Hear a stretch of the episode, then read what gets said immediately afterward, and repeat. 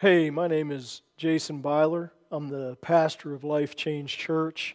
Thank you so much for checking out uh, our podcasts. I believe that if you'll listen to them, uh, that you will be blessed. Mark 4 tells us that the Word of God uh, planted down inside of our hearts uh, can bring forth a rich, beautiful, abundant harvest in our lives. This is my desire uh, for you. Uh, so as you listen to the word, just receive it. Let it get down in your heart and bring forth a harvest. Thank you so much again for listening. God bless you. Amen. Praise the Lord. We, we do receive the blessing, don't we? Yes. Um, in just a moment, let's continue talking about uh, the blessings that we, that we see in the book of Revelation. Uh, that, uh, that much like the blessings that we see in Matthew chapter 5 kind of catch us off, off guard and surprise us every now and then. Uh, but, but before we do, let's take a moment and just pray together uh, as we continue to uh, fight against this virus. Um, seems like quite a time now, quite a long time. Uh, but, uh, but hey, sometimes fights take a while, right? And sometimes you just got to stand in there and keep on standing in there until you win. And uh, what does Proverbs say?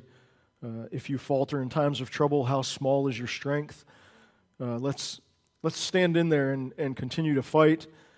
And I, I, know that many people fight in different ways, but we fight on our knees, right? We go to, we go to battle in prayer. Uh, so let's continue to persevere uh, in prayer and let's not give up. And let's continue to fight against this virus and not give up. Amen? Let's pray together. Uh, Lord, we uh, love you. Uh, we are thankful that we are yours. We are thankful that you are the mighty warrior and that in you, each and every one of us are mighty warriors in our own right. And we stand, Lord, on our knees. We pray, this is how we do battle. And so we just come to you this morning as we continue to, uh, as, as, as the whole world does. We continue to uh, fight against this virus. And we just uh, lift this need up to you, Lord, and ask that you would move. Uh, we ask that you would fight against it and that you would put it to an end. You know, that you would destroy it, eradicate it, and it would be no more. And we pray, Lord, that you would do it so that man is not glorified, but you are. Uh, that man is not uh, lifted up and exalted, but you are high and exalted and glorified, and all the world will see and know that God has done this. We pray this in the mighty name of Jesus. We ask, Lord Jesus, not only uh, for, for, for this, Lord, but that you would uh, surround your people with a hedge of protection, that you would protect us and keep us safe, uh, that you'd give us courage and faith and wisdom and revelation, and you'd help us and, and keep us as we've got to go about uh, life and as we have to continue as ambassadors of Christ to proclaim the gospel of Jesus' name. Just watch over us and protect us. Cast uh, every fear away from us, we pray, in Jesus' name. And help us to continue to stand, to continue to pray and praise and trust, and to continue to fight uh, until we see this come to an end. All of our hope and trust is in you, Lord. You are our everything and our all. And we live only to bring you glory and honor. Help us in this fight, we pray, in Jesus' mighty name. And all God's people said, Amen. Praise the Lord. Let's continue to pray and continue to uh, trust and to, uh, and to do battle. And also, let's, uh, let's continue to proclaim the gospel of Jesus' name and, and to be passionate about the cause of Christ. Amen. Amen. Got a couple amens. Um, as we continue our series, Revelation Blessings, we left off last Sunday in, in Revelation chapter 16, uh, verse 15, where Jesus kind of steps into everything that's going on and proclaims a blessing. Uh, let me pick back up uh, right from where we left off uh, this morning. Um, just as a reminder, uh, here in Revelation 16, there is seven angels that step forward. They are given the seven bowls full of God's wrath. These are the last uh, seven judgments, seven, seven uh, expressions of God's wrath, if you will, that come upon the earth. In, in 16, uh, the angels come forward and they begin to pour out uh, these bowls of God's uh, unfiltered, uh, full strength wrath upon the earth. we see that, that it is you know, a terrible time for the earth. we also clearly see uh, as we spent much time on last Sunday, that God is, is just uh, in everything that He does. We know that He is true uh, and, uh, and uh, just. Uh, as, as you come to the sixth angel with the sixth bowl, the angel pours out his bowl on the river Euphrates. Uh, and uh, it's interesting, these bowls are, are poured out on different things. Uh, the, the fourth bowl was poured out on the sun. Um, you, ought to, you ought to take time and just study the awesomeness of the sun. Uh, it, it is so huge that you can fit uh, Earths in it. I, I, forget the number, but I, I, think it's over a million Earths in, in the sun, is the awesomeness uh, of the sun. Uh, and uh, is this incredible ball of fire uh, so awesome is the sun that everything's revolving around the sun. The, the fourth bowl is poured out. On, I, I, say this because the fourth bowl is poured out on the sun, and, uh, and in doing that, the sun is allowed to, um, it, is, it is allowed and given power to uh, scorch the people with fire. So even the sun, in all of its awesomeness, is under God's command, is under God's control it is God's Son. Then the, uh, the fifth angel pours out its bowl on the, on the kingdom of the Antichrist and it's plunged into darkness.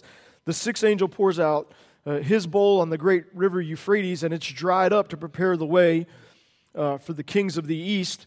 And then John sees uh, seven spirits, I mean, I mean, three spirits uh, that, uh, that look like frogs that come out of the, evil spirits. Let me say that. Uh, three evil spirits that look like frogs that come out of the mouth of the evil trinity the dragon, the beast, uh, the dragon, Satan, the beast, the Antichrist, uh, and, uh, and then the, the prophet, the false prophet of the dragon and the beast of the Antichrist. These three evil spirits that look like frogs come out uh, of the mouths of the, of the evil trinity. They are spirits of demons uh, that have ability to perform miraculous signs. And they go out to the kings of the whole world in order to, uh, to, to stir them up and to gather them uh, for battle on the great day of God Almighty. And then you come to verse 15 where, where Jesus kind of pauses everything that's going on here and clearly speaks to us, to the reader of the book of Revelation. And uh, in, this, in this difficult time of judgment and of wrath, and reminds us that He is coming, that He uh, will come like a thief, and blessed are those who are found ready. Blessed are those who are clothed and, and, and awake and prepared and, and ready. It's such a wonderful reminder of what we have been talking about throughout this series and that, and that we will continue to talk about.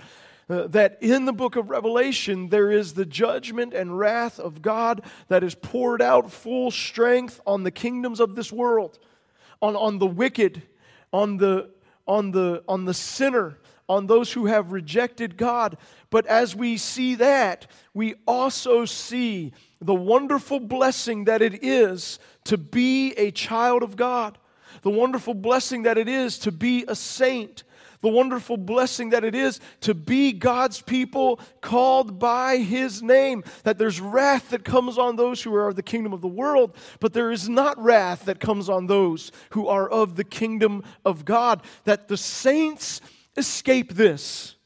Now, I'm not saying that we don't ever face any trouble. We know that that's true. But the trouble that we face is the trouble because we're still in this world.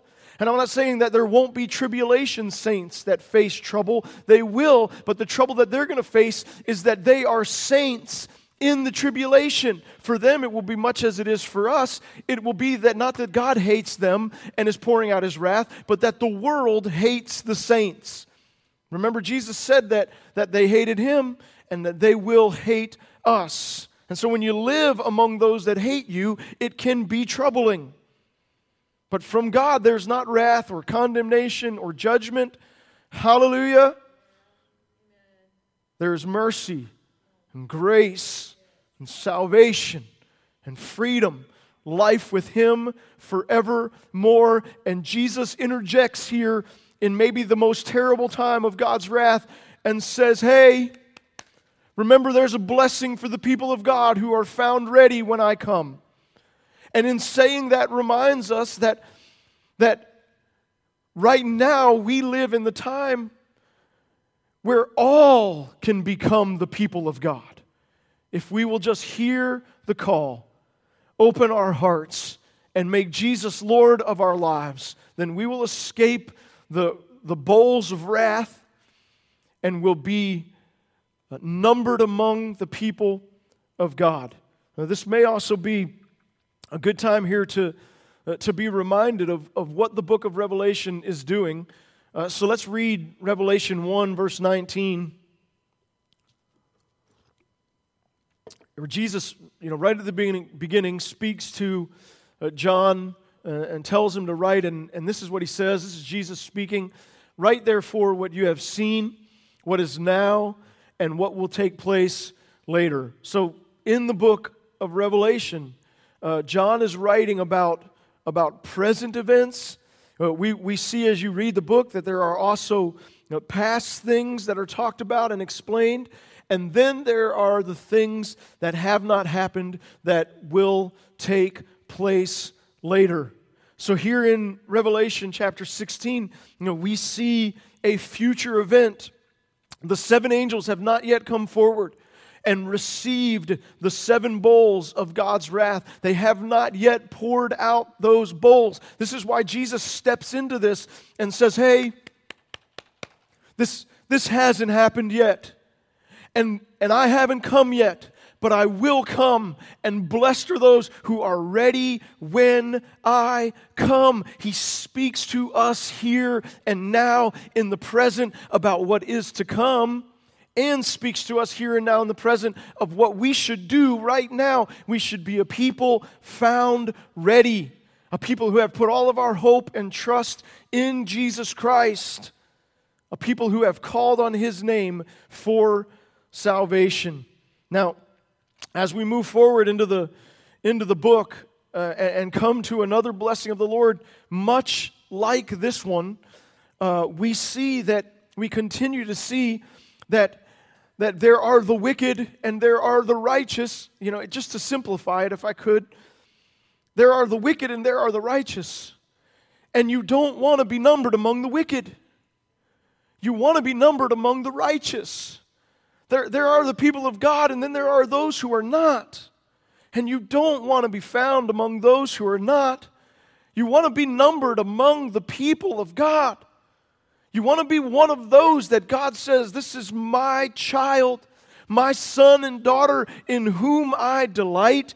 And the wonderful news of our time that we live in is that you don't have to be found among the wicked, that right now we are in God's mercy, in His grace, and all who will can come and drink of the free gift of the water of life and live forever with our Lord and Savior, Jesus Christ. We see more and more of this as we move into the further into the book of Revelation. Now, uh, as a as Jesus finishes that, it picks back up in verse 16, uh, Revelation 16, 16, and says then says this, then they gathered the kings together to the place that in, that in Hebrew is called Armageddon. So there's the this preparing for this battle in the you know that, that we affectionately know as the battle of armageddon verse 17 the seventh angel poured out his bowl into the air and out of the temple came a loud voice from the throne, saying, It is done. Praise the Lord. That is the, the, uh, the last bowl to be poured out, and, and, and the judgment and wrath there is finished then. Verse 18 Then, after this pouring out, there came flashes of lightning, rumblings, peals of thunder, and a severe earthquake. No earthquake like it had ever occurred since man has been on the earth. So tremendous was the quake that the great city split into three parts, and the cities of the nations collapsed. God remembered Babylon the Great. See, now here's this mentioning of Babylon the Great again.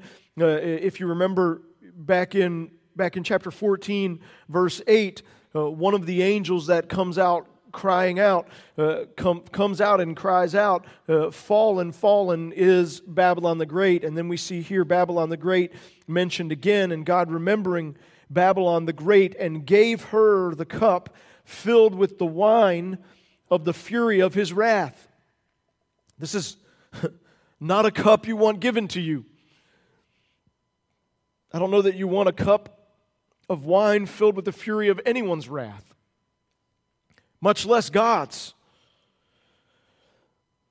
Verse 20 Every island fled away from the mountains and could not be found.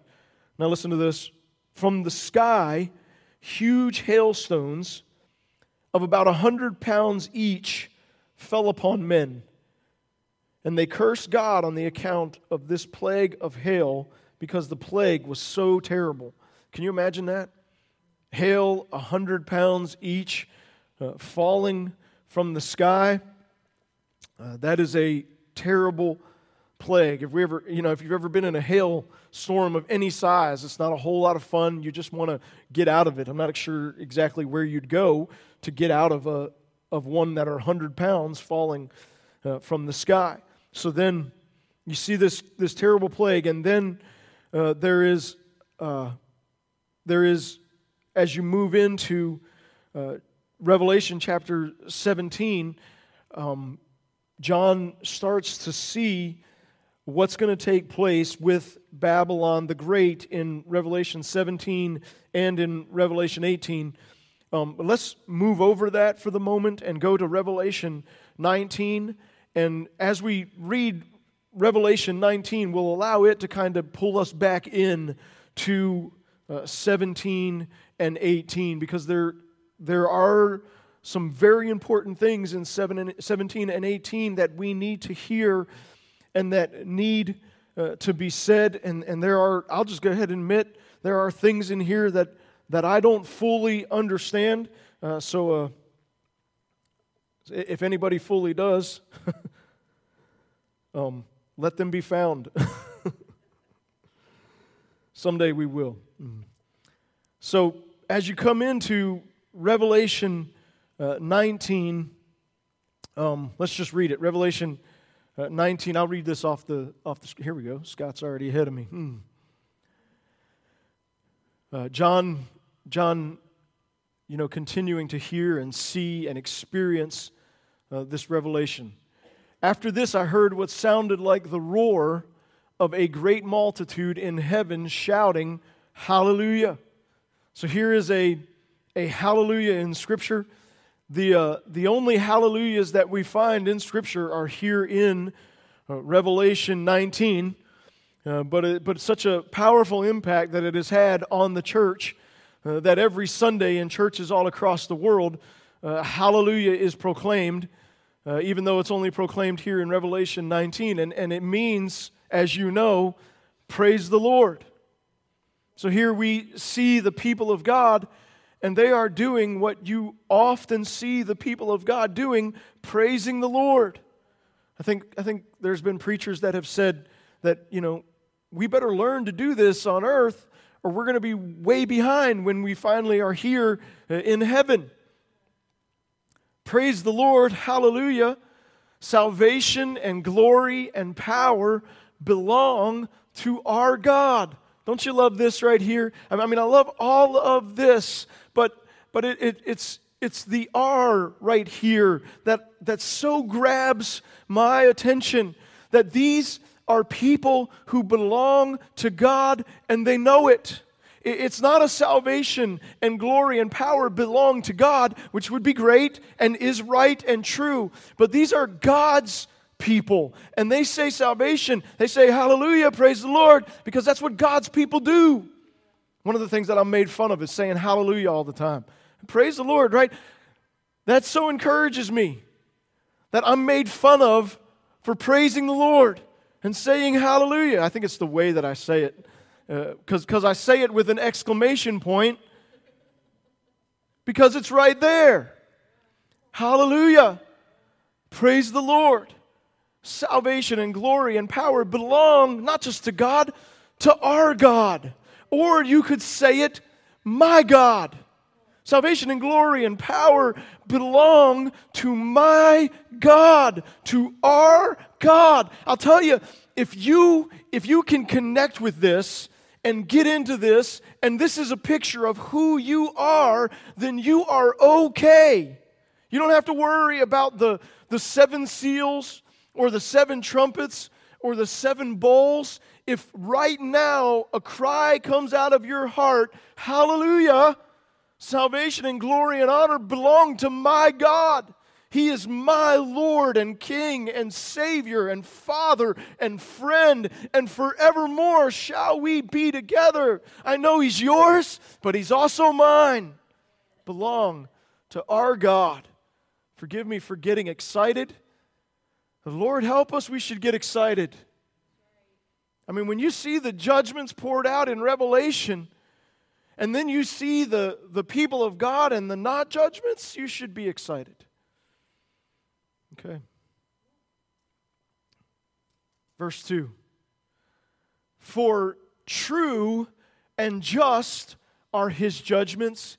He has condemned the great prostitute who, cor- who corrupted the earth by her adulteries. He has avenged on her the blood of his servants. So we see again in verse 2 what we have seen in chapter 16 that true and just are the judgments of God, that He is right in what He has done, and that He has condemned the great prostitute, that He has not commended her or applauded her or rewarded her that she doesn't stand among the people of God who are proclaiming hallelujah to our God, that God has condemned her, right? There is therefore no condemnation for those of us who are in Christ Jesus. So if the great prostitute is condemned, then those who are in Christ Jesus are not of her number.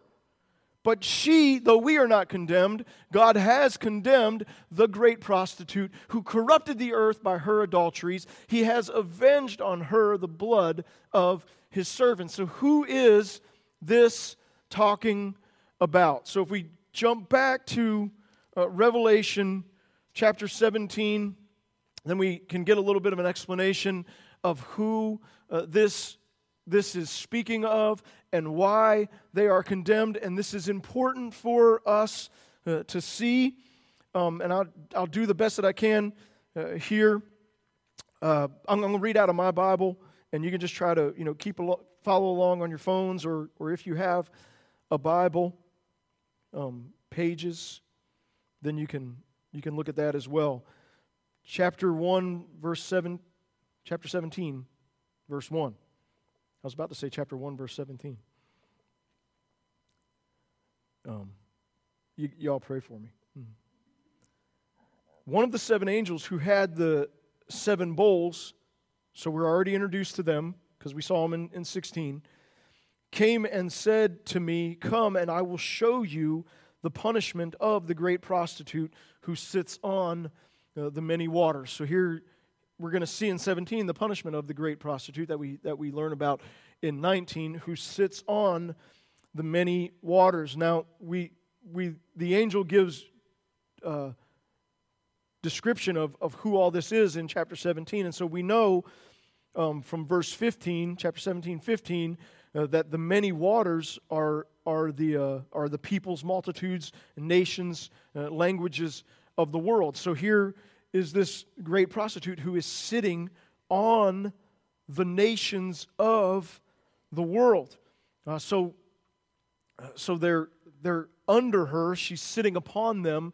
Uh, so, in condemning the great prostitute, there is a condemning of the nations of the world that is going to come as well. Verse 2 uh, With her, the kings of the earth committed adultery, and the inhabitants of the earth were intoxicated with the wine of her adulteries. The wine of her adulteries intoxicates uh, and, and the, uh, the kings of the earth and the nations uh, of, of the earth. Has that, has that effect that Ephesians 5 uh, speaks of, uh, where, where it says, Don't be drunk on wine, which leads to debauchery. Uh, that this intoxicating wine leads to you being intoxicated, like out of your right mind.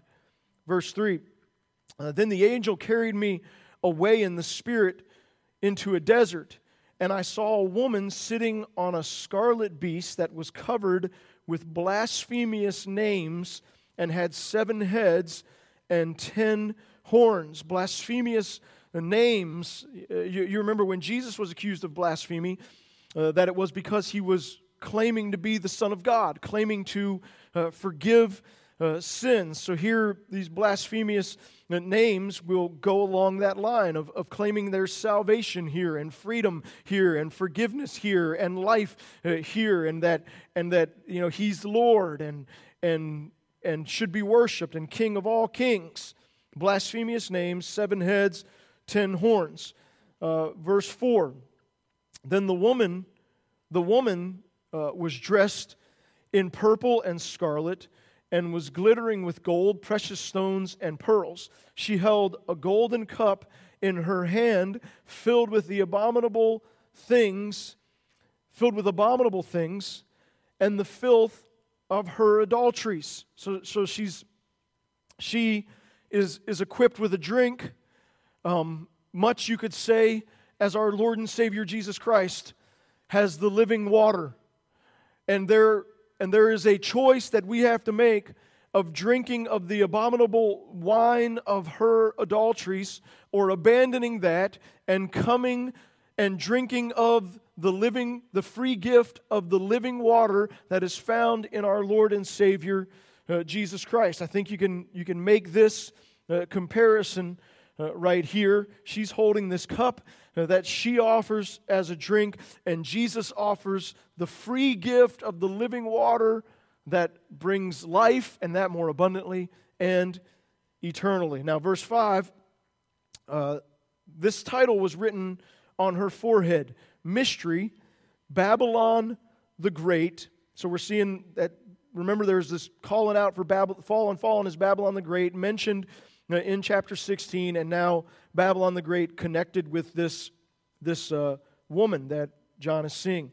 Babylon the Great, the mother of prostitutes and of the abominations of uh, the earth. So if we're just going to, you know, give a description here of, of who uh, this is, there, there can be argument like, is this, is this a representation of the uh, false, um, false religions, false system, antichrist system of the world? Does, does she represent this, which makes sense and lines up with what is said here? Yes, I believe that, that this great prostitute is the, is the false ways, religions of uh, this world she represents this that the, that the nations of the world will embrace and, and will uh, believe. Now, the, the other argument uh, is that, it, that, it, that, that this is a city, that this is a great city that will arise. You find that uh, at the end of uh, Revelation 17, verse 18. The woman, Revelation 17, verse 18, the woman you saw is the great city that rules over the kings of the earth. So, so that's why it's thought that this is a great city that rules over the kings of the earth. So I would say that, as, as is a lot of the time, that we shouldn't really argue about this, that it's not one or the other, that it's both and. This is a great city that will arise, that, that will embrace false religions, uh, things taught by demons, anti God, anti life, uh, you know, doctrines and, and, and worship of false things that, you know, that we learn about uh, from the Old Testament and we also see take place in Romans 1, and that there will be a great city that kind of is established that represents this. You know, is that great city already established? I don't know. Um, that, but, but it will be, and, and that city will be full of abominable things and believe in all kinds of blasphemous things that are not of God. It, it represents um, the ways, systems, beliefs, antichrist of this world that so many people run to, that so many people desire. This is why this is such, a, such an important thing for us to pull out because, because there is a conflict that can get into the life and the heart of a believer to where they, they long, if you will, to drink of this gold cup that is in her hand filled with the abominable things and the filth of her adulteries. There, there's like this pull for that. There's this desire to, to be in the world. They, they want to be saved in Christ and, and find salvation and life and freedom because nobody wants the judgments that are coming and the wrath poured out upon them. But there is this, this tug of war, this turmoil inside because there is this longing for the world. It's like, can I, can I drink of the cup in her hand and also drink of the free gift of the water of life that is found in Christ Jesus? This is, this is what we see taking place right now. And we see in Revelation that these that the that the kingdoms of our God and the kingdoms of this world are not in unity. That there's not a drinking of her cup and then a drinking from the cup of our Savior. There, there, there's not one or the other. We, we've got to be freed from this pull towards the things of the world and, and run with all of our hearts to our, to our God and cry to Him and put our hope and salvation in Him. So you see this, uh, you see this tension in our in our world uh, today, and it will it will be until the end. And there will be uh, those who, who run to the things of this world and the system of this world and the, and the great prostitute, and there will be those who completely abandon it and put their trust and hope uh, in Jesus. Now, I'm going to read through um, some, I'm going to read through to the end of, of verse chapter 17 here. I'm going to do it kind of kind of quick. And uh, uh, because we, we got to get back into 19. But I, but I want you to see uh, some of this. Of course, you can go and read it on your own, uh, but, uh, but maybe, you know, the Lord will speak as we read it together. Verse 6, remember, he's, he's just identified her that, that her, the mother of prostitutes in verse 5 and the abominations of the earth. Verse 6, I saw the woman was drunk with the blood of the saints, the blood of those who bore testimony to Jesus. So again, we're seeing here that, that this is not a culture that is accepting of the people of God, of the saints. There, there is, you know, if, if you read it, looks like everything else is okay. The people of God, the saints, they're opposed. And, and the woman is drunk on the blood of the saints, the blood of those who bore the testimony of Jesus. When I saw her, I was greatly astonished. That's the end of verse 6. Verse 7. Then the angel said to me, Why are you astonished? I will explain to you the mystery of the woman and of the beast she rides, which has the seven heads and ten horns. The beast which you saw once was, now is not, and will come up out of the abyss and go to his destruction.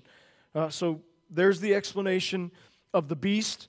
Uh, again, you know, if you're to sit down and talk with preachers and, and guys who are really good at this stuff, there's so much disagreement and, and confusion on this. This is one of the harder things uh, here to interpret in the book of, of Revelation. Uh, so, so my opinion on this, just, you know, my opinion on who this is, is that is that you know may, maybe this just represents the evil trinity of Satan, the Antichrist, and the false prophet. Um,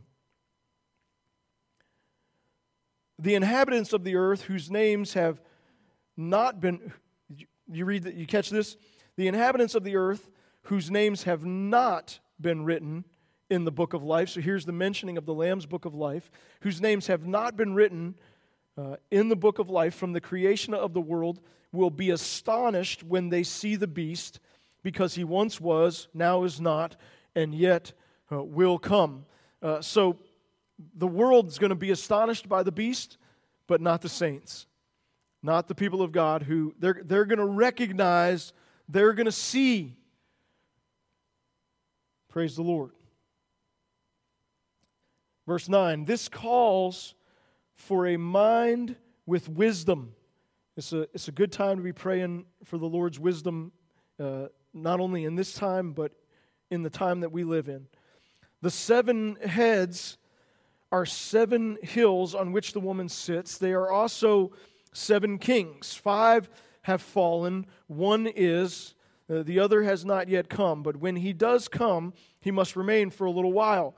The beast, who once was and now is not, is an eighth king. He belongs to the seven, and he is going to his destruction. See, I wanted to read through some of this because I wanted to you know, not, not, not that I can even explain all of this, but there are some things that, that are like not mystery. They are so clear. Uh, this beast is going to his destruction. It's a very important point that not to his victory, he goes to his destruction. Verse, verse 12. The ten horns you saw are the ten kings who have not yet received a kingdom, but who for one hour will receive authority as kings along with the beast. They have one purpose and will give their power and authority to the beast. They will make war against the Lamb. Capital L. We know who this is, right? There's no mystery here. This is the the only worthy Lamb of God, slain before the foundations of the earth, who was able to come and take the scroll from the hand of the Father and break and open the seven seals. This is our Lord and Savior, Jesus Christ. It's going to tell us who He is. Listen, remember the beast is going to his destruction. They're going to make war against the Lamb, which we were, we were told about is, is preparing to take place. Uh, the battle of Armageddon in Revelation 16. They'll make war against the Lamb, but the Lamb will overcome them because he is Lord of lords and King of kings. And with him will be his called, chosen, and faithful followers.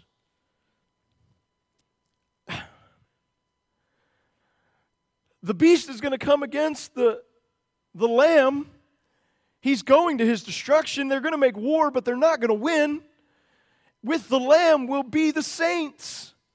I don't know. Who do you want to be with? Who do you want to align with? Do you want to number yourself with the prostitute and the beast? Do you want to be one that, that are part of the nations of this world that are under their influence, that, that are coming to their destruction? Or do you want to be numbered among God's called, chosen, and faithful followers who will, who will defeat the beast and overcome him and destroy him? They'll, they'll come against the Lamb to overcome him, but because but he'll overcome them because he is Lord of Lords and King of Kings. Which, by the way, in Revelation 19, when Jesus shows up, this is what is on his thigh King of Kings and Lord of Lords. and he is victorious. You know, you, you sometimes hear preachers and saints say, in the end, we know who wins. And they rejoice and say hallelujah and those kind of things because we know in the end who wins. Because we do. And it needs to be said because many believe as this under because they're drinking the intoxicating wine of her adulteries they're intoxicated and under her influence and, and under the deception of this false spirit that is, that is controlling the world, believe that they will be victorious over the Lamb, but they will not. Verse 15 Then the angel said to me, The waters you saw were where, where the prostitute sits are peoples, multitudes, nations, and language. The beast and the ten horns you saw will hate the prostitute. They will bring her to ruin and leave her naked. They will eat her flesh and burn her with fire. For God has put it into their hearts to accomplish his purpose by agreeing to give the beast their power to rule until God's words are fulfilled. I like that verse right there until God's words are fulfilled. It's not that God's words are not going to be fulfilled. What God has spoken will come to pass. Sometimes there's a waiting, but what God has spoken will come to pass until God's words are fulfilled. Verse 18 The woman you saw is the great city that rules over the kings of the earth. So there is this, there is this false doctrine, false religion spirit of the world. There are going to be all these many false religions.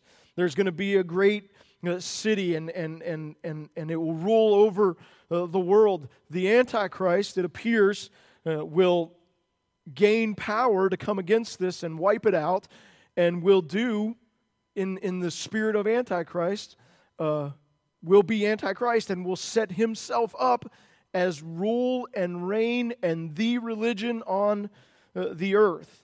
Uh, so there, there's going to come a time where, where the, uh, the, whole, the, the evil trinity is not wanting to share power with all of these false religions and doctrines, and we'll wipe them out, and, and they will be set up uh, the, uh, the, uh, the idol that everyone is to uh, worship, and if they don't, uh, they'll be killed, and they've got to take the mark of the beast and, and rule and reign on the earth. So then in chapter 18, there is the, um, the, the, the judgment that's going to come on again, uh, the, the Babylon of great, and, and the destruction that comes then upon, upon that prostitute. And let's, let's go back over here for a minute to uh, Revelation 19 and continue to read, and we'll come to, to our blessing.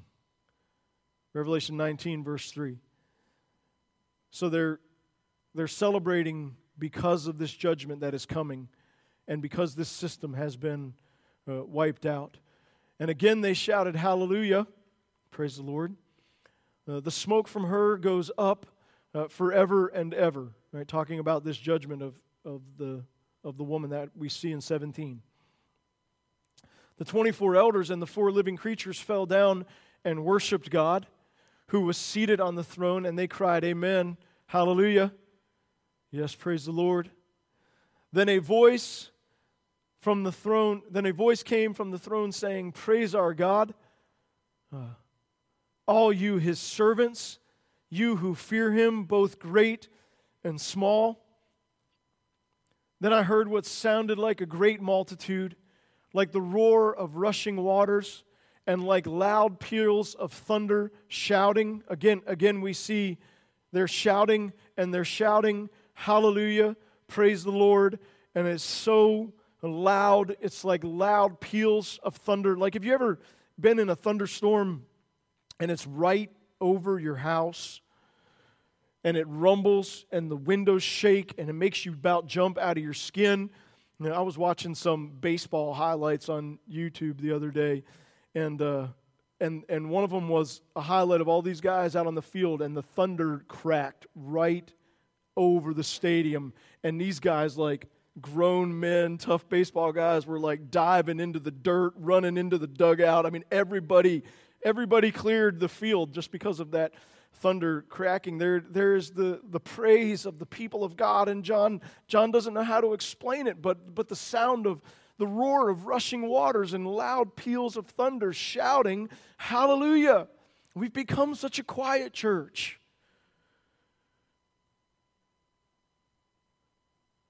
Shouting, Hallelujah, for our Lord God Almighty reigns.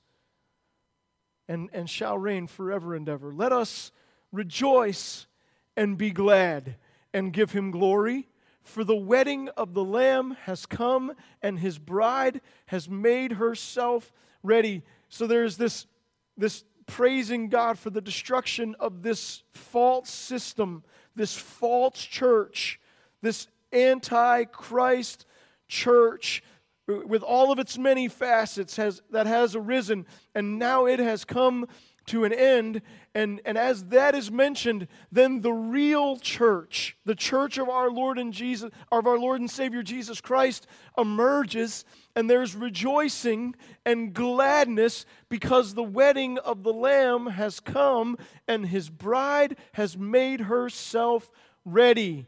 Really, this is probably it's, it's an okay translation, but really, wife here is better because wife uh, is, is what the Greek word uh, says, and wife lets us know that, that this, this is his wife, and here is the celebration that we are already one in covenant with our Lord and Savior Jesus Christ, that, that we are already the bride of Christ, the wife of Christ, the, the, the church is, and it's not something that is to come, it is something that we are now one in our Lord and Savior Jesus Christ, and that, and that, uh, and that the bride has come and has made herself ready. Uh, read uh, Ephesians 5, and you can see uh, the, the picture of the church and the oneness with Christ and what we are uh, to look like. And in verse 8, it says, Fine linen, bright and clean, uh, was given her to wear. Fine linen stands for the righteous acts of God's holy uh, people. So the, the fine linen that they are given at the wedding, uh, that we are given at the wedding, uh, to wear to the wedding, uh, is, is uh, the righteous acts of the saints. so, um, you know, so we learned last Sunday that we are that we are clothed when we come to Jesus, clothed in his righteousness. But here we learn that, that now that we are righteous in Christ and we live righteously, that we are rewarded with garments that stand for the righteousness in which we have lived, the righteous acts that we have done. We all know that we don't that we don't find salvation in works, but that we are that we are saved not to not to go back into the world and drink of the adulteries and, and, the maddening wine of the world, but we are saved to come out of that and live in the righteousness of our Lord and Savior Jesus Christ. And we are clothed in this as God's holy people. So then, verse 9 says this Then the angel said to me, Write this Blessed are those who are invited to the wedding supper of the Lamb. And he added, These are the true words of God. That for, the, for us, the church, the bride of Christ, and forever and for whoever else will be invited to the wedding supper of the Lamb, that we are blessed to be there. We are blessed to be the people of God. We are blessed to sit at the table. We are so blessed to be the church, to be the bride of Christ, that the blessing is here. It's not in, it's not in being in the, in the great Babylon, the city of this world in that system. It's not in drinking of the, of the wine that is in her cup, of the abominations of the, of the world. It is being it is being at the wedding supper of the Lamb. The blessing is being clothed in the garment of Christ, clothed in the righteous acts of the saints, and being the bride of Christ, the church, part of the wedding supper of the Lamb. This is where we want to be. This is the people we want to be aligned with. This is the people who we are called to be. And the wonderful thing that we all know is that this is available for all, that the invitation goes out to all, right? You can read Matthew 22, where the invitation goes out to all, and there are many who to deny the invitation because they want to stay in the world. And one of the things that the powerful things that we need to learn from this is that is that God is inviting us to come out of the world and to be his bride, to be his church, and to be invited to the wedding supper of the lamb. And we need to we need to hear his call and not long for this world, but long for this wedding. Not desire the things of this world, but to desire a seat at the table with our God. To not drink of the wine of this world, but to, but to long to drink. I don't know what kind of wine will be served at this wedding, but it's going to be good.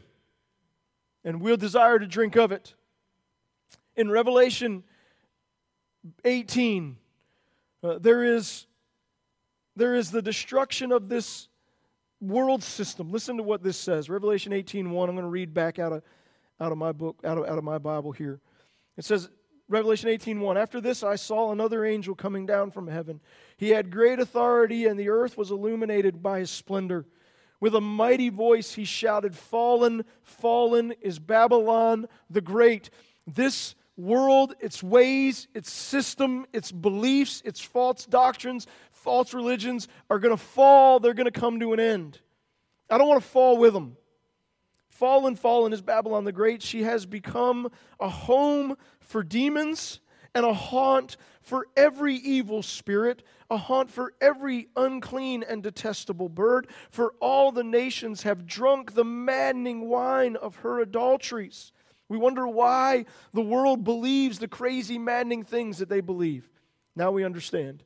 The kings of this earth committed adultery with her, and the merchants of the earth grew rich from her excessive luxuries. But now the, now the call changes just a little bit, and we so need to hear this.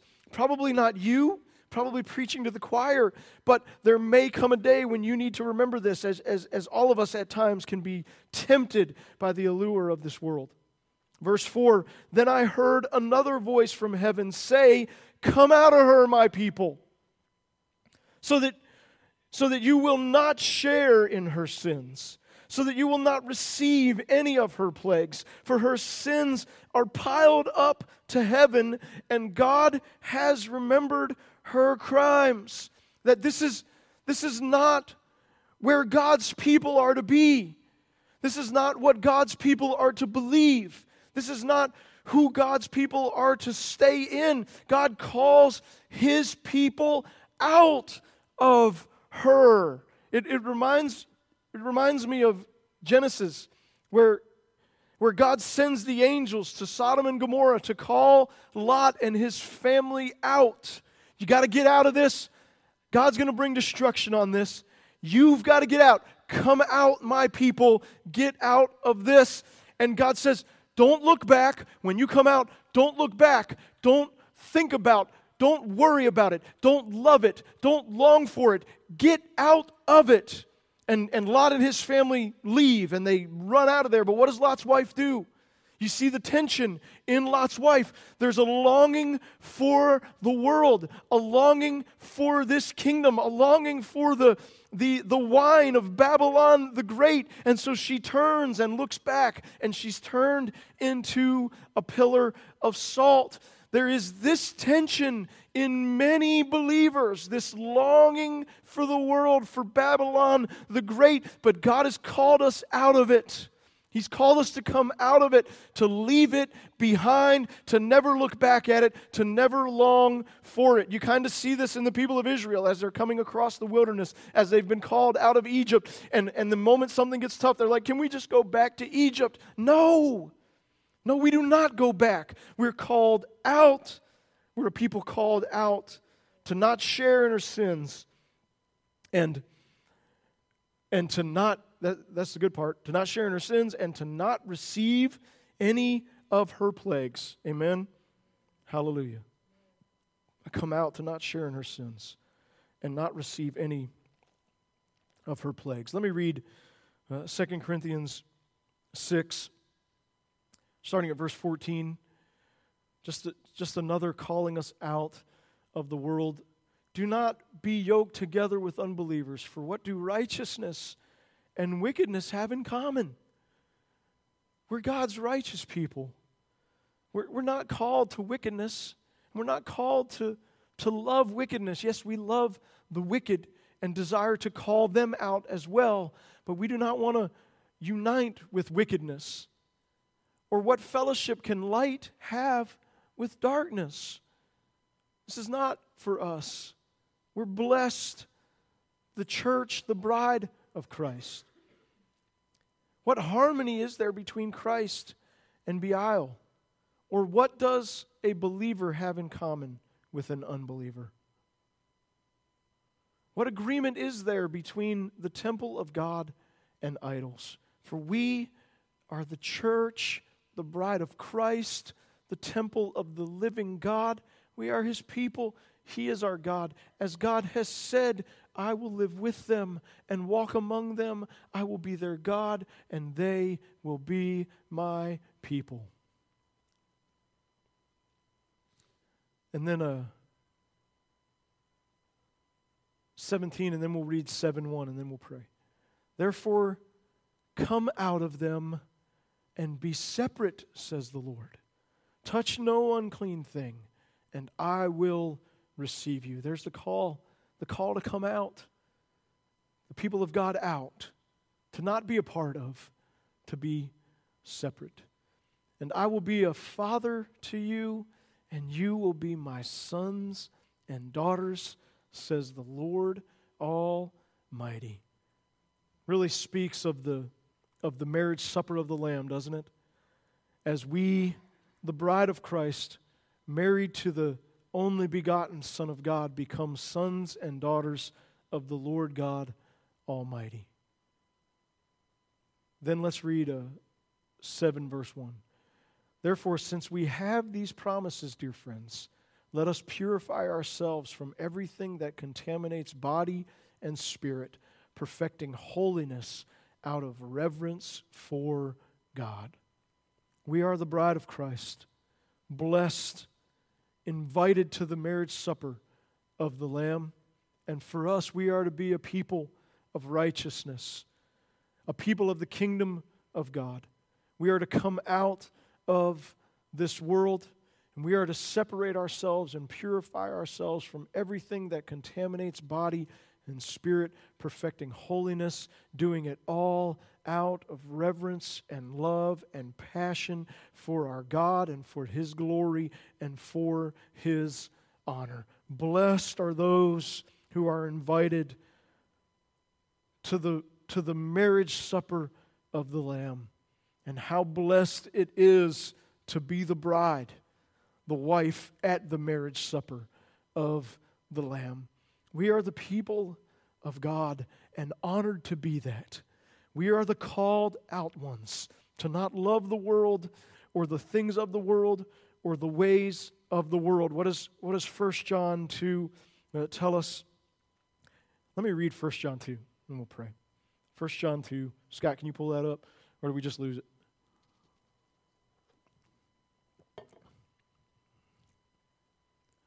Do not love the world or anything in the world. If anyone loves the world, the love of the Father is not in them. For everything in the world, the lust of the flesh, the lust of the eyes, and the pride of life comes not from the Father, but from the world. The world and its desires pass away. But whoever does the will of God lives forever.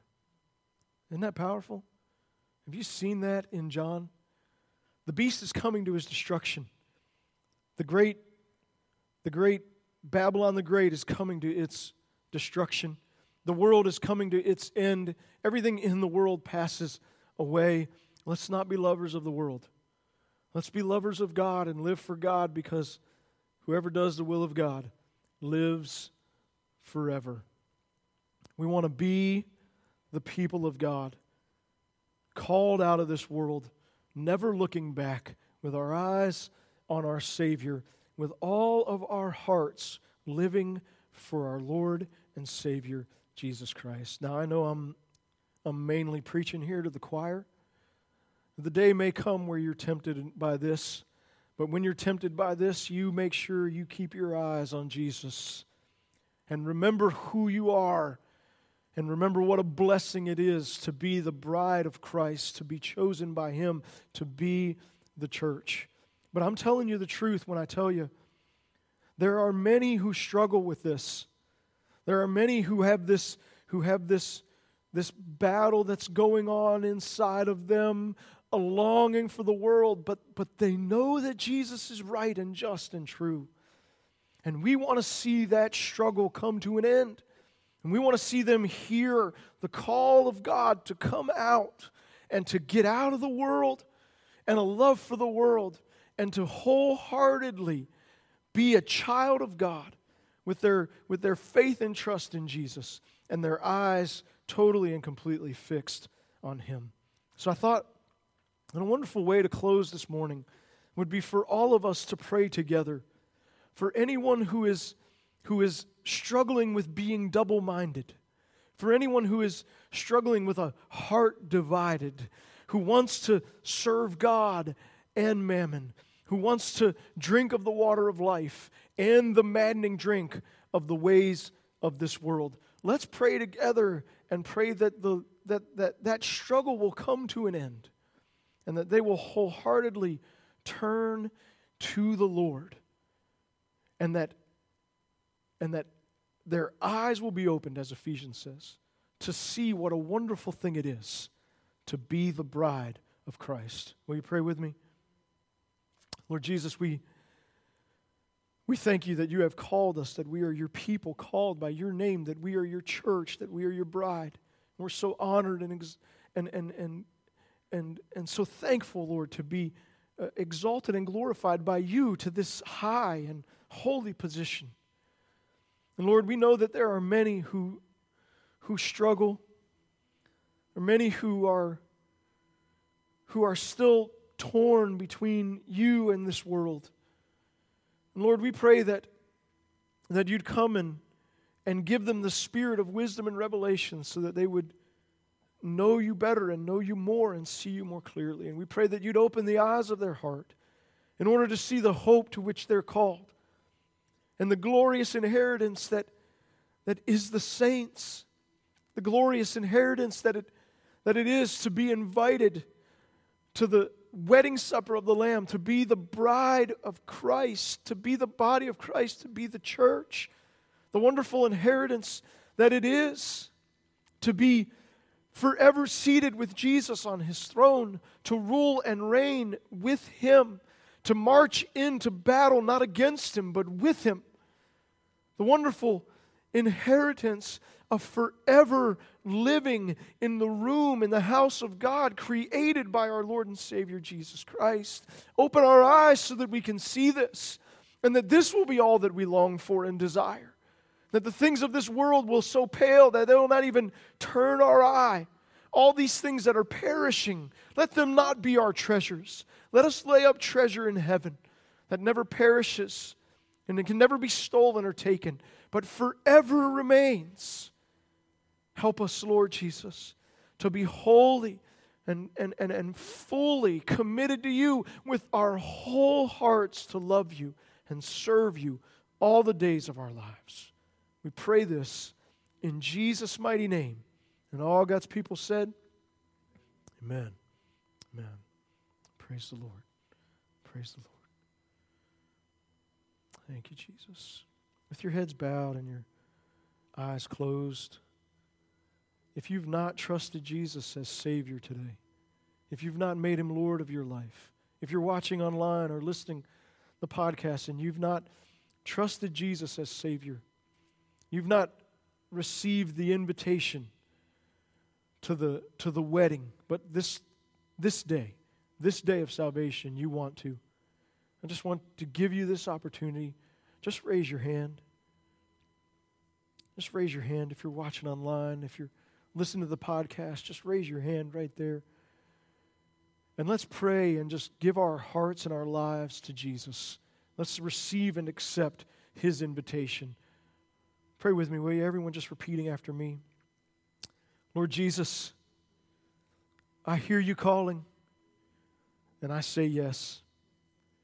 I open my heart. I ask you to come in, be my Savior, be my Lord. Make me your child. Rule and reign in my life. Be my forever passion. I pray this in Jesus' name. Amen. Amen. Praise the Lord. God bless you. Have a wonderful Sunday afternoon uh, and a great week. And uh, pray, pray against that hurricane that's coming in, that that thing will weaken and go away. God bless.